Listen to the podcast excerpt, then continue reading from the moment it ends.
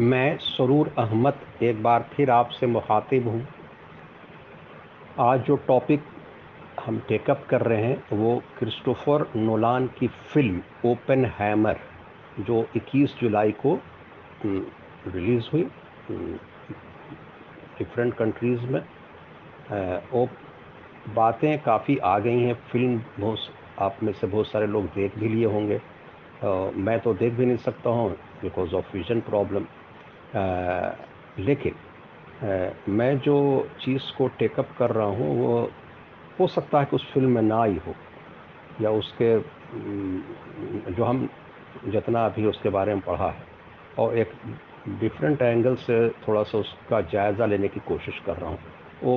Oppenheimer Robert J Robert Oppenheimer मालूम है कि फादर ऑफ़ एटम बम कहलाते हैं। और इनकी पैदाइश 2000 1904 न्यूयॉर्क में हुई थी। ये भी यहूदी फैमिली से थे, लेकिन इनके फादर मैंने लेट नाइनटीन सेंचुरी में अमेरिका आ गए थे, रशियन यहूदी रूट समझिए था। हम्म। ये उन यहूदियों में से नहीं है आइंस्टाइन वगैरह, जो कि यूरोप से या जर्मनी से उस ज़माने में माइग्रेट हुए थे, यानी कि नाजी इन्वेजन या नाजी के राइस के बाद। वो नहीं, ये पहले से अमेरिका में रह रहे थे। इस फ़िल्म में बहुत कुछ आ गई है बात। जो बात नहीं आ पा रही है या आएगी आई है, वो ये कि ओपन हैमर के एक तो ओपन हैमर को नोबल प्राइज़ नहीं मिला, एक सबसे यूनिक बात है। और उसके साथ काम करने वाले बहुत सी साइंटिस्टों को मिला यहूदी हो क्रिश्चन हो जो भी उसकी बात नहीं की जा रही है, लेकिन कटिंग अक्रॉस सबको, और बहुत से को मिला। तो ऐसे कहा जा सकता है कि नोबल प्राइज़ तो बहुत से को नहीं मिल पाता है, स्टीफन हॉकिंग को भी नहीं मिल पाया। देखिए अब क्या होता है, उनका इंतकाल हो गया गांधी जी को पीस का नहीं मिला, मिल सकता था। लिटरेचर का लामा इकबाल को मिल सकता था? नहीं मिला। लेकिन चलिए, अब लेकिन साइंटिफिक इसका क्या क्राइटेरिया होता है, हमको नहीं मालूम। मैंने मालूम तो है, लेकिन मतलब ये कि उसको अभी एक्सप्लेन करने की ज़रूरत नहीं सकती। लेकिन कुछ अजूबा लगता है कि नहीं नोबल प्राइज़ क्यों नहीं मिला? चलिए, जब मलाला यूसुफ जई को पीस अवार्ड मिल सकता है और शीरी आबादी को ईरान का मिल सकता है तो मिलना चाहिए इन लोग को भी, लेकिन जबकि इनका नॉमिनेशन 46 में 51 में और 57 में हुआ था ओपन हैमर का लेकिन उनको सर, कहा जाता है कि कुछ फैक्टर्स थे, कुछ उस साइंटिफिक के उनका ये इतना अचीवमेंट थे, अब जो भी बात हो, उसको यहाँ पर बतलाना नहीं चाह रहा। लेकिन अगर पॉलिटिकल ये देखा जाए तो ये कहा जा सकता है कि he was basically a communist initial days जो पूरा ये रहते और अमेरिका में कम्युनिस्ट या वेस्ट यूरोप में उस ज़माने में बहुत अच्छी नज़र से नहीं देखे जाते थे। और उनको उसके बाद हुआ ये कि वो, ये बात फ़िल्म में भी आ रही है, ये बात भी कि वो एटम बम बनने के बाद उन्होंने क्या कहा था। भगवत गीता की लाइन भी कोट किया, जिसकी बात आ रही है, और हम, I become, I am, I become death and destroyer of the world, ये यानी कि ये और उस, और ये कहा जा रहा है कि फ़र्स्ट आइटम बम में तो थोड़ा ज़्यादा रिएक्ट नहीं किया। सेकेंड गिरने के बाद बहुत ज़ोर वो रिएक्ट किए थे कि नहीं नहीं होना चाहिए। और हाइड्रोजन बम जो अमेरिका जो बनाने जा रहा था तो इसको इन्होंने बहुत सख्ती से अपोज किया था कैंपेन चलाया था और ग्लोबली मैंने इस लेवल पर जा करके कि नहीं, ये आर्म्स रेस वगैरह नहीं होना चाहिए। और सिर्फ़ वही नहीं, और साइंटिस्ट हजरात भी, जो कि किसी न किसी तरह से एसोसिएटेड थे in the making of atom bomb उन लोग भी इसको अपोज किए थे। मैक, एक साहब थे, मैकैर्थी। मैकैर्थी बड़े सेनेटर थे United States of America senate जो होता है, वहाँ का अपर हाउस होता है अमेरिका का जो अपर हाउस है, वो सबसे पावरफुल अपर हाउस है। इंडिया पाकिस्तान हम लोग के कंट्री इधर है, उसके तरह नहीं। कि यहाँ के राज्यसभा या पाकिस्तान का सेनेट या इंग्लैंड का हाउस ऑफ़ लॉर्ड्स, बल्कि अमेरिका का जो सेनेट है पावरफुल है। तो अनलाइक जो तीन एग्जांपल जो दिया तो तो मैकैथी साहब ने और बहुत इशू उठाया था 1954 में सेनेट। मैंने बहुत कुछ उनसे सवाल किया गया ये किया गया मैंने he was cornered Oppenheimer.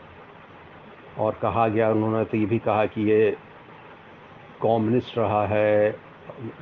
मैंने अमेरिकन कांग्रेस में वही सेनेट में बहुत तरह के एलिगेशन इन पर लगा और कॉम्युनिस्ट रहा है, इसीलिए अपोज कर रहा है एटम बम का और बला बला बला बहुत चीज़ों को। ये बातें शायद आ रही है सब फ़िल्म में भी आएगी, और जगह भी आ रही है चीज़ है ना? जो चीज़ नहीं शायद आ पा रही है, वो ये कि एटम बम का इस्तेमाल। वो भी थोड़ा सा बात बारी है, लेकिन उसको और डिटेल जानने की बात है। और वंस अगेन हम सेकेंड वर्ल्ड वार को I will throw some light on that development देखिए, बहुत हौच पहुँच किया जाता है। जैसे अभी मैं बार बार बोलता हूँ यूक्रेन रशिया वॉर है। पचास साल बाद क्या हिस्ट्री लिखी जाएगी और अभी भी लिखी जा रही है ये वो? तो किस इससे गुजरेगी और कैसे बनेगी? England France America. इन्होंने, और जर्मनी एक तरफ़ से बड़ा इंपॉर्टेंट रोल प्ले किया पूरी history in the second world war की मेकिंग में। तो इंग्लैंड, जब वर्ल्ड वार सेकंड क्या हुआ? First world war second world war हुआ ये था कि फ़र्स्ट सितंबर 1939 को जर्मनी ने जब पोलैंड पर अटैक किया था, जर्मनी ने क्या कहा था? पोलैंड पर अटैक किया था। तो दो तीन साल पहले आपको याद होगा चेकोस्लोवाकिया पर भी कब्जा कर लिया था। तो कोई कुछ बोला नहीं था। लेकिन जब पोलैंड पर अटैक किया तो इंग्लैंड एंड फ्रांस ने तीन सितंबर को डिक्लेयर्ड वार ऑन जर्मनी। ये कहते हुए कि हमारा सिक्योरिटी अरेंजमेंट विद पोलैंड है कि हम लोग एक दूसरे का साथ देंगे। और तब वर्ल्ड वार शुरू हो गई। थर्ड सितंबर, इसीलिए थर्ड सितंबर कहा था world war. One when germ when France and England joint battle then it become हालाँकि ये बात भी सही है कि 17 सितंबर को पोलैंड के ईस्टर्न फ्रंट पर रशिया सोवियत यूनियन जो पहले कराता था, उसने भी अटैक कर दिया था और उधर से बहुत से इलाकों पर कब्जा किया था, लेकिन सोवियत यूनियन के ख़िलाफ़ इंग्लैंड और फ्रांस ने अटैक नहीं किया था। Mark, market. लेकिन खैर चलिए, फिर जर्मनी जो है, फ्रांस को हरा देता है, पूरा कब्ज़ा कर लेता है। फ्रांस में जो डेमोक्रेटिक गवर्नमेंट हट जाती है, मार्शल पेटेन आ जाते हैं, एक तरह से डिक्टेटर बन जाते हैं और उनको सब आदमी रिकोगनाइज कर लेता है। यानी इंग्लैंड, अमेरिका, ये वो किसी हद तक इंग्लैंड भी अमेरिका तो बिल्कुल जितना मैं बार बार बताता हूँ। और हालाँकि उनकी गवर्नमेंट विशी एक साउथ वेस्ट फ्रांस में जगह वहाँ से चली, लेकिन दैट वाज अ कोलाबरेटर थे वो। मैंने जर्मन सब बात मानते थे। पेरिस उरिस पर तो पूरा जर्मनी कब्जा रहा, बड़े इलाके पर, लेकिन थोड़ा सा हिस्सा पर फ्रांस के विशी गवर्नमेंट रही। अब यहाँ पर सवाल ये उठता है कि एटम बम कहाँ पॉलिटिक्स में आ गया? कहा यह जाता है कि लेट 1930s आते आते तक 39 40 के आसपास ही से, या और एग्जैक्ट डेट तो नहीं बताया सकता है कि जर्मनी ने बहुत तेज़ी से इस डायरेक्शन में काम करना शुरू किया था। In the direction of nuclear energy और बम ये वो बनाने का। तो अमेरिका तो पहले जर्मनी से सेकेंड वर्ल्ड वार में बहुत, मैं बार बार बता रहा हूँ कि बहुत ज़्यादा अमेरिका को बहुत ज़्यादा उसमें ये प्रॉब्लम नहीं था, बल्कि अमेरिका तो थोड़ा सा बीच बुझा कर रवैया था और कभी कभार वो मार्शल पेटेन का साथ दिया तो कोलेबरेटर भी एक मैंने एक तरह से था, उसका साथ दियो और बहुत हौच पौच सिचुएशन है। एक ज़माने में तो जो जो डिगॉल साहब थे, जो भागे थे, वो इंग्लैंड गए तो इंग्लैंड वाले ने उनको बहुत ज़्यादा इंकरेज नहीं किया। तो मैंने पिछले लेक्चर में भी कहा था, दो लेक्चर पहले में कि फिर नॉर्थ अफ्रीका आए, अफ्रीका से मुहिम चलाए, वहाँ भी उनको मदद नहीं मिली। बहुत सारे कंडीशनलिटीज़ लगाई गई। तो वहाँ पर से इंग्लैंड, फ्रांस, इंग्लैंड ने अमेरिका और अमेरिका ने जो मदद की तो फ्रांस को कि भाई ने फ्री फ्रांस जो डिगॉल का मूवमेंट था कि तुमको हम जर्मनी के ख़िलाफ़ मदद करेंगे तो क्या क्या है? वो सब बातें अभी थोड़ा सा हम छोड़ दे रहे हैं। ताकि पिछले दो बार में हाईलाइट हो चुकी है। अब आगे हुआ ये कि ये जो ओपन हैमर का जो इशू उठा, ये जो न्यूक्लियर इसका तो 42 43 आते आते तक बल्कि कहिए कि 43 ही कहिए मैनहैटन प्रोजेक्ट एक हुआ। ये कि भाई न्यूक्लियर इस पर काम किया जाए बहुत तेज़ी से। तो सत्ताईस, अट्ठाईस महीने में दो, बहुत तेज़ी से काम हुआ। एक टीम बनी, ओपन हैमर थे और जितने साइंटिस्ट थे, लगे रहे रात दिन। और 16 जुलाई 1945 को न्यू मैक्सिको जो अमेरिका का स्टेट है, साउथ में एकदम, वहाँ ये किया गया टेस्ट। और खैर और फ़र्स्ट टाइम एक अमेरिका जो है न्यूक्लियर बम बनाने में सक्सेसफुल हो गया। 16 जुलाई को और उसके बाद उसके 20-21 दिन के बाद 6 अगस्त को और 9 अगस्त को दो एटम बम गिराए जाते हैं। तो जो साइंटिस्ट हजरात थे तो इन्वॉल्व थे हम्म, वो तो थे इन्वॉल्व लेकिन बाद में उन लोग को एहसास हुआ कि नहीं कि ये जो गिराया गया जापान पर गलत है, और ऐसा नहीं होना चाहिए। हो सकता है बाद में आदमी वाइज हो जाता है। पहले तो होता है कि क्रिएटिविटी होती है एक साल साइंटिफिक इस पर लगा रहा था। बाद में लगा, कह रहे ये तो बहुत तबाहकुल चीज़ हो गई है। और अभी हाल में जो God father of artificial intelligence है, करीब पचहत्तर साल के हो गए हैं, शायद मैं नाम भूल रहा हूँ अभी, चूँकि उनको तो याद तो करना पड़ता है। देखिए गॉड जेफरी क्या तो नाम है, अभी, खैर छोड़िए, नाम से छोड़िए। पचहत्तर साल की उम्र के हो गए, तब उन्होंने अभी कह रहे हैं कि आर्टिफिशियल इंटेलिजेंस बहुत ख़तरनाक साबित हो सकता है और हमने ऐसा कर दिया ये वो। तो होता है एक आदमी प्रोसेस होता है लाइफ में डिफरेंट फेसेस से गुजरता है आदमी। कभी करते वक्त नहीं, एहसास होता, बाद में होता है। खैर, बात ये है कि ये जापान पर क्यों गिराया गया? तो कहिए कि जापान पर बहुत से रीज़न्स है। जापान पर इसलिए गिराया गया कि 16 जुलाई 1945 तक जर्मनी तो हिटलर तो 30 अप्रैल 1945 ही को सुसाइड कर लिया था और एक हफ़्ता के बाद 8 या 9 मई तक आते आते जर्मनी सरेंडर कर गया और war in Europe was over उसके बाद 16 जुलाई को टेस्ट हुआ। तो इसलिए अब कहाँ गिराया जाए तो कहाँ क्यों गिराया जाए भाई? उसके बाद तो जापान भी ये सिग्नल सब दे दिया था कि हम भी सरेंडर करने जा रहे हैं, तब फिर एटम बम क्यों गिराया गया? और 16 अगस्त को सरेंडर कर ही गया। तो मैंने पहले भी कहा था कि वो जर्मनी के डिफीट के बाद एक बैक अमेरिकन और वेस्टर्न अलायंस को पूरा लगने लगा कि अरे, ये तो सोवियत यूनियन अब पावरफुल हो जाएगा, कम्युनिस्ट सोवियत यूनियन। और वो ईस्टर्न फ्रंट में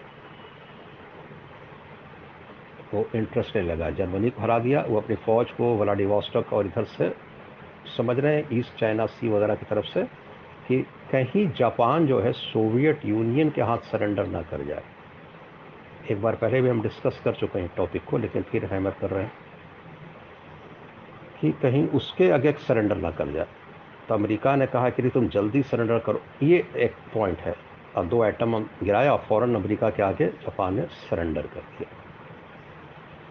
एक्चुअली ये एटम बम का सूरा रिसर्च और ये बात और जो साइंटिस्ट जो गए थे, अक्सर यूरोप के थे और कहा जाता है कि नासी प्रोसिक्यूशन के इससे वो भागे थे। तो उनमें भी एक था, जज्बा था कि एटम बम बने तो गिराना था जर्मनी पर। गिराया गया जापान पर। बनाया गया था सारी एनर्जी सारा ये फोकस जर्मनी। बर्बाद हुआ जापान का दो शहर। लेकिन ये बात थोड़ा सा समझने की है कि जर्मनी ने जो अटैक किया, वो इंट्रा क्रिश्चियन वॉरफेयर हुआ इंट्रा वेस्टर्न सिविलाइजेशन वॉरफेयर हुआ। और बहुत बहुत खून खार माने खून खराबा हुआ, बहुत ब्लडी बैटल हुआ, बहुत उसका हिस्ट्री में आपको इमेजिन नहीं कर सकते। और अभी चूँकि एक विलेन को चाहिए तो सारा का सारा ब्लेम जैसे आज एक पुटिन को डालना है तो उसमें सारा ब्लेम जो है हिटलर को डाल दिया था जैसे, लेकिन आज के पॉलिटिक्स में आप देखिएगा कि पुटिन के सिंपैथाइज़र हैं, मैरी लिंपेन हैं, फ्रांस वाली जितने राइटिस्ट हैं, वो सारे वेस्ट यूरोप में, वो पुटिन के सॉफ्ट कॉर्नर रख रहे हैं, या रखते रहे हैं। आप देखते रहे हैं कि बहुत सारे लोग अमेरिका में भी रहे थे और रहे हैं।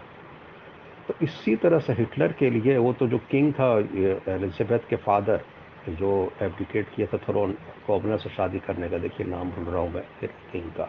है वो तो खुद सिंपैथाइज़र थे, बहुत बड़े। अपने भाई, उनका जॉर्ज बन गए थे किंग किंग एलिजाबेथ के फादर 1935-36 की बात है। वो तो खुद इतने बड़े सिंपैथाइज़र थे हिटलर के तो उनको तो कंट्री से हटा के एम्बेसडर बना के भेज दिया गया था यूरोप जिसे अमेरिका अमेरिका कहीं इंग्लैंड के लिए वो। वो तो भाई बहुत एम्बेरसमेंट होगा। तो हिटलर के बहुत सारे के हिटलर के साथ कोलैबोरेट करने वाले बहुत सारे लोग थे यूरोप वेस्ट में। लेकिन आज उसको ढांक दिया जाता है। तो जर्मनी पर अगर आप एटम बम देख तो बना 16 जुलाई को ऑलरेडी ख़त्म हो गया था। तो उसका पर्पस ख़त्म हो गया था टेस्ट करके रख लेते। लेकिन उनको गिराया इसलिए जापान पर कि उनको सोवियत यूनियन के और सोवियत यूनियन कम्युनिस्ट इमर्ज करेगा। एक बात और समझ लेने की है। जो यूएनओ के बारे में कहा था लीग ऑफ़ नेशन के बारे में कहा जाता है कि लीग ऑफ़ नेशन फेल कर गया। सेकेंड वर्ल्ड वार हुआ। फ़र्स्ट वर्ल्ड वार में लीग ऑफ़ नेशंस बना था, लेकिन सेकेंड वर्ल्ड वार हुआ तो फेल कर गया। तो क्या किया गया भाई? तो 24 अक्टूबर 1945 को वर्ल्ड वार एंड होने के बाद क्या हुआ भाई? कि यूएनओ बना। ये बात आधी सच है, आधी झूठ है, जैसे बोला जाता है पूरी हिस्ट्री में। योनो 24 अक्टूबर को तो बनी एक तरह से, ठीक है, लेकिन इसका काम तो मई, जून ही सब ऑलमोस्ट एवरीथिंग वाज किया तो बन गया था ऑलमोस्ट तो लीग ऑफ़ नेशन तो कम से कम 20 साल रहने के बाद 1919 से उन्नीस सौ उनतालीस नाइनटीन से 1939 रह करके कोलैप्स किया, ये तो पैदा होते ही कोलैप्स कर गया। माने कि you know was a failure from the very start इसलिए कि it fail to prevent the dropping of two atom bombs on Hiroshima Nagasaki तो कहिए कि यूनो तो बना नहीं था यूनो शेप पूरा करीब करीब हो गया था। और लोग बैठ गए थे, ऐसे ऐसे करना है, ये, वो सब चीज़। तो अमेरिका को प्रिवेंट मैंने रोका नहीं किया सका कि वो एक हरकत करे। यूरोप में जो जंग हुई, उसमें आप देखना पड़ेगा कि जर्मनी ने जो अटैक किया, वो इंग्लैंड, फ्रांस डच, यानी हॉलैंड नेदरलैंड जो कहते हैं, बेल्जियम। इन लोग की कॉलोनीज थी। और इटली था इटली तो जर्मनी के साथ था इनिशियल डेज़ में मोसोलिनी ये लोग की कॉलोनीज थी। और कॉलोनीज कहाँ थी? अफ्रीका में थी, फ्रांस की थी। फ्रांस की अफ्रीका में थी, जब मैं बताया बार बार कि ओसिस वहीं से लड़ा गया, उसको एक बेस बना करके। बेस तो वहीं बनाया गया पूरा कि resource battle ground main battle ground Europe के अलावा अफ्रीका में। तो यूरोप तो पूरा कब्जा ही कर लिया था वो जर्मनी। तो चलो, यहाँ लड़ा जाए लेकिन बाकी जितना था वो वो था साउथ एशिया और ईस्ट एशिया। माने इंडिया, पाकिस्तान, बांग्लादेश, श्रीलंका, जो अभी नेपाल, जो कहलाता ये रीजन बर्मा वर्मा जो पूरा रीजन है, इसमें इंग्लैंड की कॉलोनी थी, ब्रिटिश कॉलोनी और फ्रेंच भी थी, वियतनाम वगैरह के रीजन में। जावा, सुमात्रा, ये सब, मैंने ये नेदरलैंड, जिसको डच कहते हैं हम श्रीलंका में भी ये वो। ये पूरे इन लोग को थी तो जब उनका जो जर्मन ने जो अटैक किया था तो कब किया था? थर्टी नाइन, फोर्टी आते आते तक, फोर्टी के समर आते आते तक सब ख़त्म। फ्रांस ख़त्म, नैदरलैंड ख़त्म, बेल्जियम ख़त्म all became the part of German empire Hitler का। कंप्लीट ख़त्म। इंग्लैंड सरवाइव किया किसी तरह से तो इंडिया बच गया। जापान की जंग शुरू हुई है 6-7 दिसंबर 1941 को। It join the second world war by attacking United States of America का पर्ल हार्बर को 41 ऑलमोस्ट टू ईयर्स से ज़्यादा Japan Japan Pearl Harbour attack किया और जापान इधर जितनी जो साउथ जैसे कहते हैं मैंने कभी तस्वीर किया वियतनाम से लेकर सब थाईलैंड लॉस बर्मा उर्मा जितना Burma was part of British इसका था उससे पहले उस तक, समझा ना? मैंने कॉलोनी का हिस्सा रहा है। और ये सब जितना एरिया तो जापान को मौका मिला बड़ा अच्छा कि भाई उनका तो वहीं सब वीक हो गए हैं, जितना यूरोप में ख़त्म हो गए या वीक हो गए तो उसने इधर से पूरा एरिया पर कब्ज़ा कर लिया। और यहाँ तक कि जो मणिपुर वगैरह का तस्करा हो रहा है, बहुत न्यूज़ में रहता है, उस वहाँ तक चाइनीज़ सॉरी जापानीज़ फोर्सेस और Indian National Army Netaji Subhash Chandra Bose के जो अंडर में थी, वो भी उन्होंने उसको सपोर्ट किया फैसिलिटेट किया साथ जंग की और तो जापान को न्यूट्रलाइज करना हाँ एक बात हुई कि बाद में, लेकिन जापान तो मैं कह रहा हूँ कि जिस वक्त बम गिरा, उस वक्त तक जापान ऑलमोस्ट हार चुका थी, सबसे एरिया हार चुका था। ये 41 42 में सब जीता 45 आते आते तक जापान वास यानी कि अपने आखिरी इसमें था सांस ले रहा था। लेकिन उस बाद बम गिराया गया और बम उसको ही किया गया। ओपन हैमर और ये लोग जितना ये बात अभी आ रही है फ़िल्म में वो साफ़ बात ये आ रही है कि वो जो फ़िल्म की बात मैं कर रहा हूँ, वो एटम बम तक है, उसकी पॉलिटिकल बैकग्राउंड मैं थोड़ा सा इसलिए बता दिया कि ये समझ में जब आ जाएगी तो उस फ़िल्म को भी अगर देख लिए या ना भी देखें तो समझने में आसानी होगी। वो ये कि ये पॉलिटिक्स एटम बम की भाई सत्तर, पचहत्तर, अठहत्तर साल, बल्कि अस्सी साल की पॉलिटिक्स सही है तो ये बहुत सी चीज़ छुपी रह गई, बहुत से लोगों को ये नहीं मालूम था कि ये ये ये चीज़ें होती रही हैं। और ख़ुद ओपन हैमर जो है बहुत ही बुरी तरह से अमेरिका में ट्रीट किया गया। फिर उनको रिस्टोर किया गया बहुत जगह पर, लेकिन उनकी वो हैसियत नहीं रही। फादर ऑफ़ सब कुछ रहे एटम बम ये वो, लेकिन वो सिर्फ़ बहुत हद तक वो पॉलिटिकल रीज़न था कि उनके साथ फॉल फ्रॉम द ग्रेस का ये जो कहिए कि ऐसा रहा। तो मैं इसी चंद बातों के साथ आप लोग को अगर आप देखना चाहें तो फ़िल्म देख लें, वरना लेकिन इस बैकग्राउंड को अच्छे से समझ लें इधर जर्मनी और इधर जापान। जापान को क्यों मारा गया बम और क्यों बर्बाद किया गया? इसलिए कि जापान इनके थिएटर का हिस्सा था। आज भी अमेरिका का एक्सपेंशन पूरा इधर पैसिफिक होता है। एटलांटिक को होता था एटलांटिक को तो वो सिक्योर महसूस करते हैं। इसलिए सिक्योर महसूस करता है कि इधर भी यूरोप, उधर भी अमेरिका। तो पूरा और पैसिफिक जो फ्यूचर का जोन इधर का है। रशिया, पैसिफिक इधर, ईस्ट चाइना इधर तो और इधर जापान अपना इसीलिए बेस और कोरिया रखे हुए हैं सभी लोग को। तो ये जो है, अब ये फ़िल्म के मैंने कि अमेरिका का जो है पैसिफिक थिएटर में, इसीलिए क्वाइड वगैरह ये वो ज़्यादा एम्फेसिस वाले कहा जा रहा है कि अब इधर पूरा नेटो टाइप का मिलिट्री अलायंस वगैरह बनेगा ईस्ट में। अब देखिए आंदा क्या होता है तो अमरीका इंटरेस्ट बार बार इधर ले रहा है। एक बात आखिरी ये कहनी है कि ये फ़िल्म अभी जापान में नहीं आई है। अब देखिए, जापान अब बैन भी नहीं लगाया है ओपन हैमर पर, लेकिन जापान, ज़ाहिर सी बात है, फादर ऑफ़ एटम बम था ओपन हैमर लेकिन बाद में ओपन हैमर चूँकि उनके कॉज के लिए एंटी न्यूक्लियर इस पर रहा भी तो देखिए क्या होता है, लेकिन अभी यह है कि न्यूज़ यह है कि अभी कुछ ऐसा क्लियर नहीं है कि जापान में वो दिखाई जाए कि नहीं, लेकिन और जगह कंट्री में ये दिखाई जा रही है। मैं इन्हीं चंद बातों के साथ अपना मैं सरूर अहमद अपना ये लेक्चर ख़त्म करता हूँ। आइंदा फिर किसी और टॉपिक के साथ हाजिर होऊँगा। देखते रहिए। मैं जो अभी लेक्चर ख़त्म किया तो उसमें मैं एक जगह भूल गया था आपने नोटिस भी किया होगा। वो जो इंग्लैंड के किंग जिनका मैं तस्करा कर रहा था, जो कि नाजी सिंपथाइज़र थे, उनका नाम किंग एडवर्ड द एट था। ये साहब जनवरी गालबन जनवरी 1936 को बने थे किंग, लेकिन उसी साल के एंड में वो एबडिकेट किए थ्रोन। इसलिए एबडिकेट किए थ्रोन तो उन्होंने कॉमनर से शादी कर दिया आम मैंने अदर देन रॉयल फैमिली। तो उनके भाई जॉर्ज जो है, वो बादशाह बने। जॉर्ज जो एलिज़ाबेथ, किंग एलिज़ाबेथ के फादर। उसके बाद जो है मैंने कहा कि उसके बाद एलिज़ाबेथ तो एडवर्ड के साथ ये एक और बात यह है कि वो इतने बड़े सिंपैथाइजर थे कि किंगशिप जो ख़त्म उनकी हुई, उनको हटना पड़ा तो वो तो बाद में जाकर ऑडोल्फ हिटलर से मिले भी थे। और बहुत डिटेल है भाई कि वो तो और मैंने कि वॉज़ इतना वो अगेंस्ट है इंग्लैंड के। दूसरी बात यह है कि जो God father of artificial intelligence वो जेफरी हिंटन जिनका मैंने नाम भूल रहा था वहाँ पर और तीसरी एक बात यह है कि ये 15 अगस्त 1945 ना कि 16 अगस्त 15 अगस्त विल बी बेटर तो सरेंडर किया था जापान हम्म।